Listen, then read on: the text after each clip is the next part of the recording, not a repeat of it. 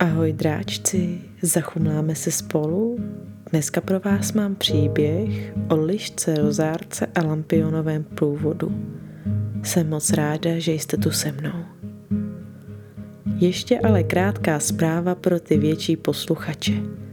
Oblíbili jste si u vás doma zachumláno? Svojí podporou na platformách Hero Hero nebo Piky mi můžete pomoct vzniknout dalším příběhům. Za vaši podporu dostanete každý týden nový příběh bez řečí, materiály pro podporu mindfulness a kreativity pro děti i dospělé, nebo třeba příběhy na přání. Odkazy najdete v popisku nebo na mém Instagramu, kde jsem jako Zuku potržítko Sritru. Zachumláno může vycházet a růst díky vám. Děkuju. Moc si toho vážím. Podcast samozřejmě bude vycházet dál i pro ostatní. Žádné strachy. Každý druhý týden jsem tu pro vás s novým příběhem a samozřejmě se můžete vracet k vašim oblíbeným starším dílům. Díky, že jste tu se mnou. Vaše Zuku. Ale vše pěkně po pořádku. Nejdřív pojďme zkontrolovat, jestli máme připravený pelíšek na odpočinek. Může nám svítit lampička, noční světýlko, nebo můžeme zasnout úplně. Jak nám to bude příjemné. Máme sebou svého oblíbeného odpočinkového parťáka nebo deku? Ano, paráda. Tak pojďme na to. Než se s rozárkou vydáme do lampionového průvodu, pojďme se po celém dni zpomalit a uvolnit pořádně zhluboka se nadechneme. Jako správní dráčci se nadechneme dechem dračím. Hlubokým nádechem nosem naplníme celé své plíce. Na chvíli dech zadržíme. Potom vydechneme pusou a budeme předstírat, že jsme draci, co chrlí oheň. Připraveni? Hluboký nádech a pomalý dlouhý výdech.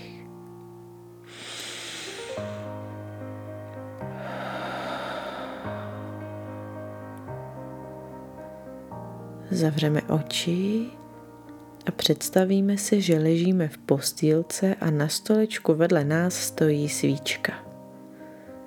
Je to svíčka odpočinku. Když se zapálí, její plamínek do vzduchu vypouští esenci odpočinku.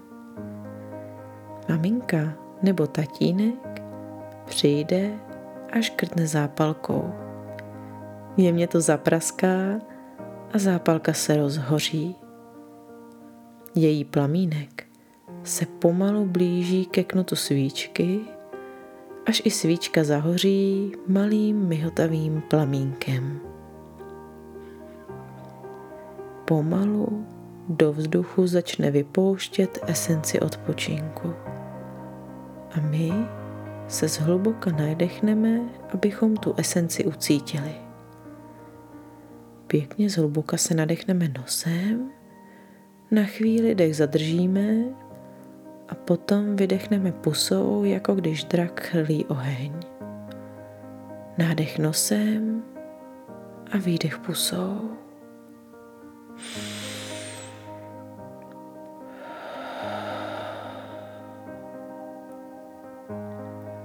Esence odpočinku pomalu naplní naše plíce a odtud se nám šíří po celém těle.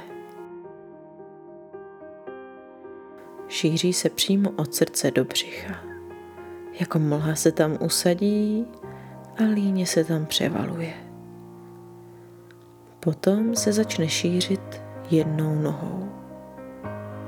Uvolní stehno, koleno a pak se mlha šíří dál lítkem a holení uvolní kotník, nárt, chodidlo, patu a všechny prsty u nohou.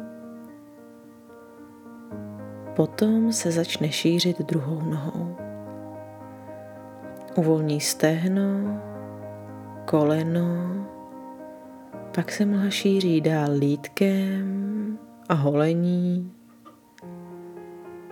uvolní kotník, nárt, chodidlo, patu a prsty u nohou. Mlha odpočinku se převaluje v břiše a hrudníku a začne se šířit do jedné ruky. Šíří se přes rameno a pomalu ho uvolní. Potom přes paži, loket a předloktí. Uvolní zápěstí, hřbet ruky, dlaň, až se rozlije do všech prstů. Pak se mlha odpočinku začne šířit přes rameno do druhé ruky. Uvolní rameno a pokračuje přes paži, loket a předloktí. Uvolní zápěstí, hřbet ruky a dlaň, až se rozlije do všech prstů.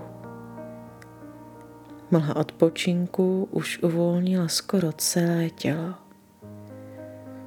Objímá naše srdce a odtud se pomalu začne šířit přes záda i do našeho krku a do čelistí a uvolní je. Uvolní i tváře, ústa, oči a čelo jazyk a šíří se dál do vlasů, uší, po celé hlavě. Celé naše tělo je zahalené mlhou odpočinku. Je těžké, měkké, odpočaté. Teď, když je celé naše tělo uvolněné a klidné, můžeme se vydat za liškou rozárkou.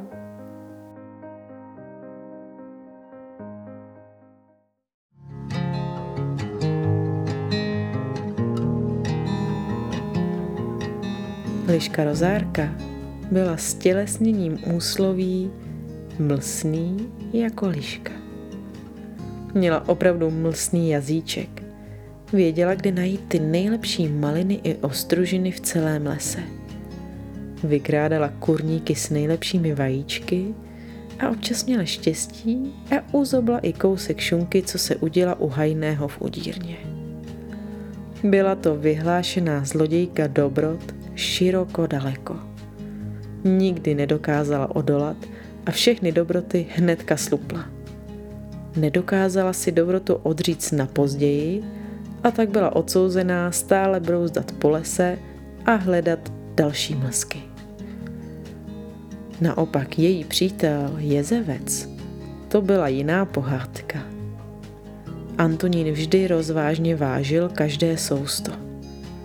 Ne, že by si neuměl pochutnat na dobré žížele nebo oříšcích. Dal si vždycky s velkou chutí, ale rád schoval nějaké dobroty na později, a proto vždy, když ho přepadl hlad, zaběhl si do spíže a kousek nějaké ňaminy si tam uloupl. Možná se s takovou trpělivostí narodil, možná ho to naučil zimní spánek. Mezi životem Rozárky a Antonína byl totiž jeden veliký rozdíl. Zatímco Liška pobíhala po lese i v zimě, a užívala si sněhu a radovánek, které poskytoval. Jezevec se každou zimu ukládal k zimnímu spánku. Už od podzimu si do své spižírny pečlivě schraňoval zásoby. Semena, sušené brouky, houby a sušené ovoce a kořínky. Věděl, že se musí zásobit na celou zimu. Zahrabal se do nory a spál zimním spánkem. Občas ho ale v zimě zašimral v břichu hlad a vzbudil ho.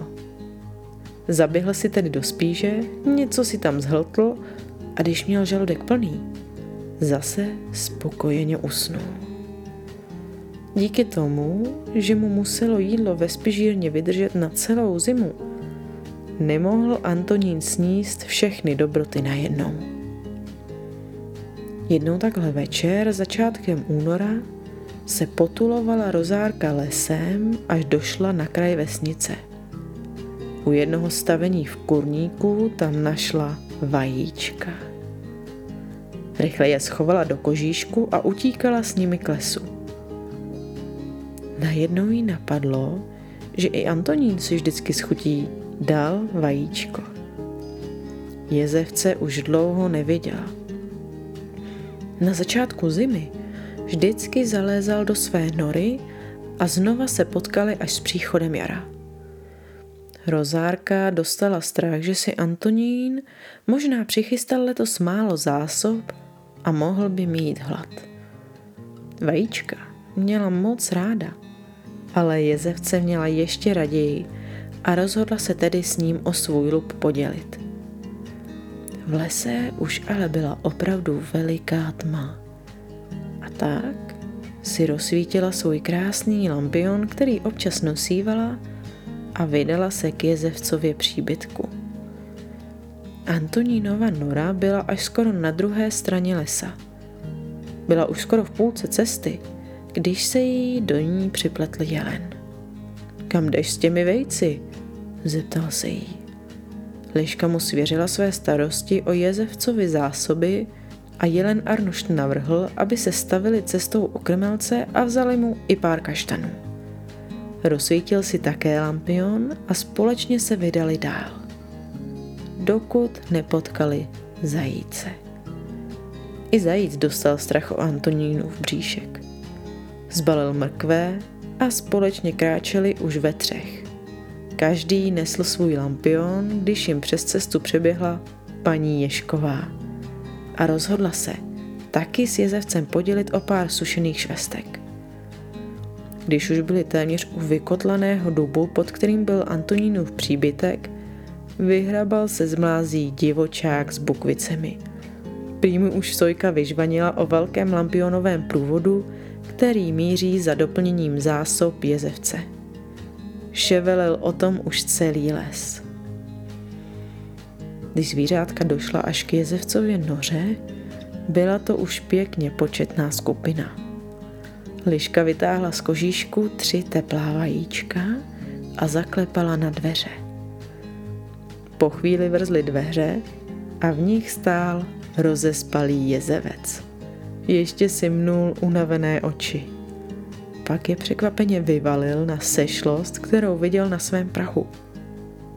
Ve světle lampionů viděl usmívající se tváře svých přátel. Liška mu podávala vajíčka a začala mu vyprávět svůj příběh. Jak našla vejce, vzpomněla si na něj a dostala strach, zda má svých zásob dost. Jak potkala jelena i zajíce, paní Ješkovou i prasátko a co vše mu přinesli. Antonín stál dojatý ve dveřích, úsměv na tváři a samou vděčností nemohl najít slova. Pak se otočil a otevřel dvířka do své spíže. Ta byla ještě z dobré poloviny plná různých dobrot. Přátelé, nemuseli jste mít obavy, já jsem na zimu vybavený. Když jsme se tu ale už sešli, pojďme se společně pomět. Vytáhl ze své spíže taky pár dobrot a společně na mítině pod vykotlaným dubem hodovali ve světle lampionů celou noc. Bylo jim hezky. Kamarádi Jezevcovi vyprávěli, co všechno během zimy v lese zažili a jaké mají plánu na jaro. A on se moc těšil z jejich návštěvy.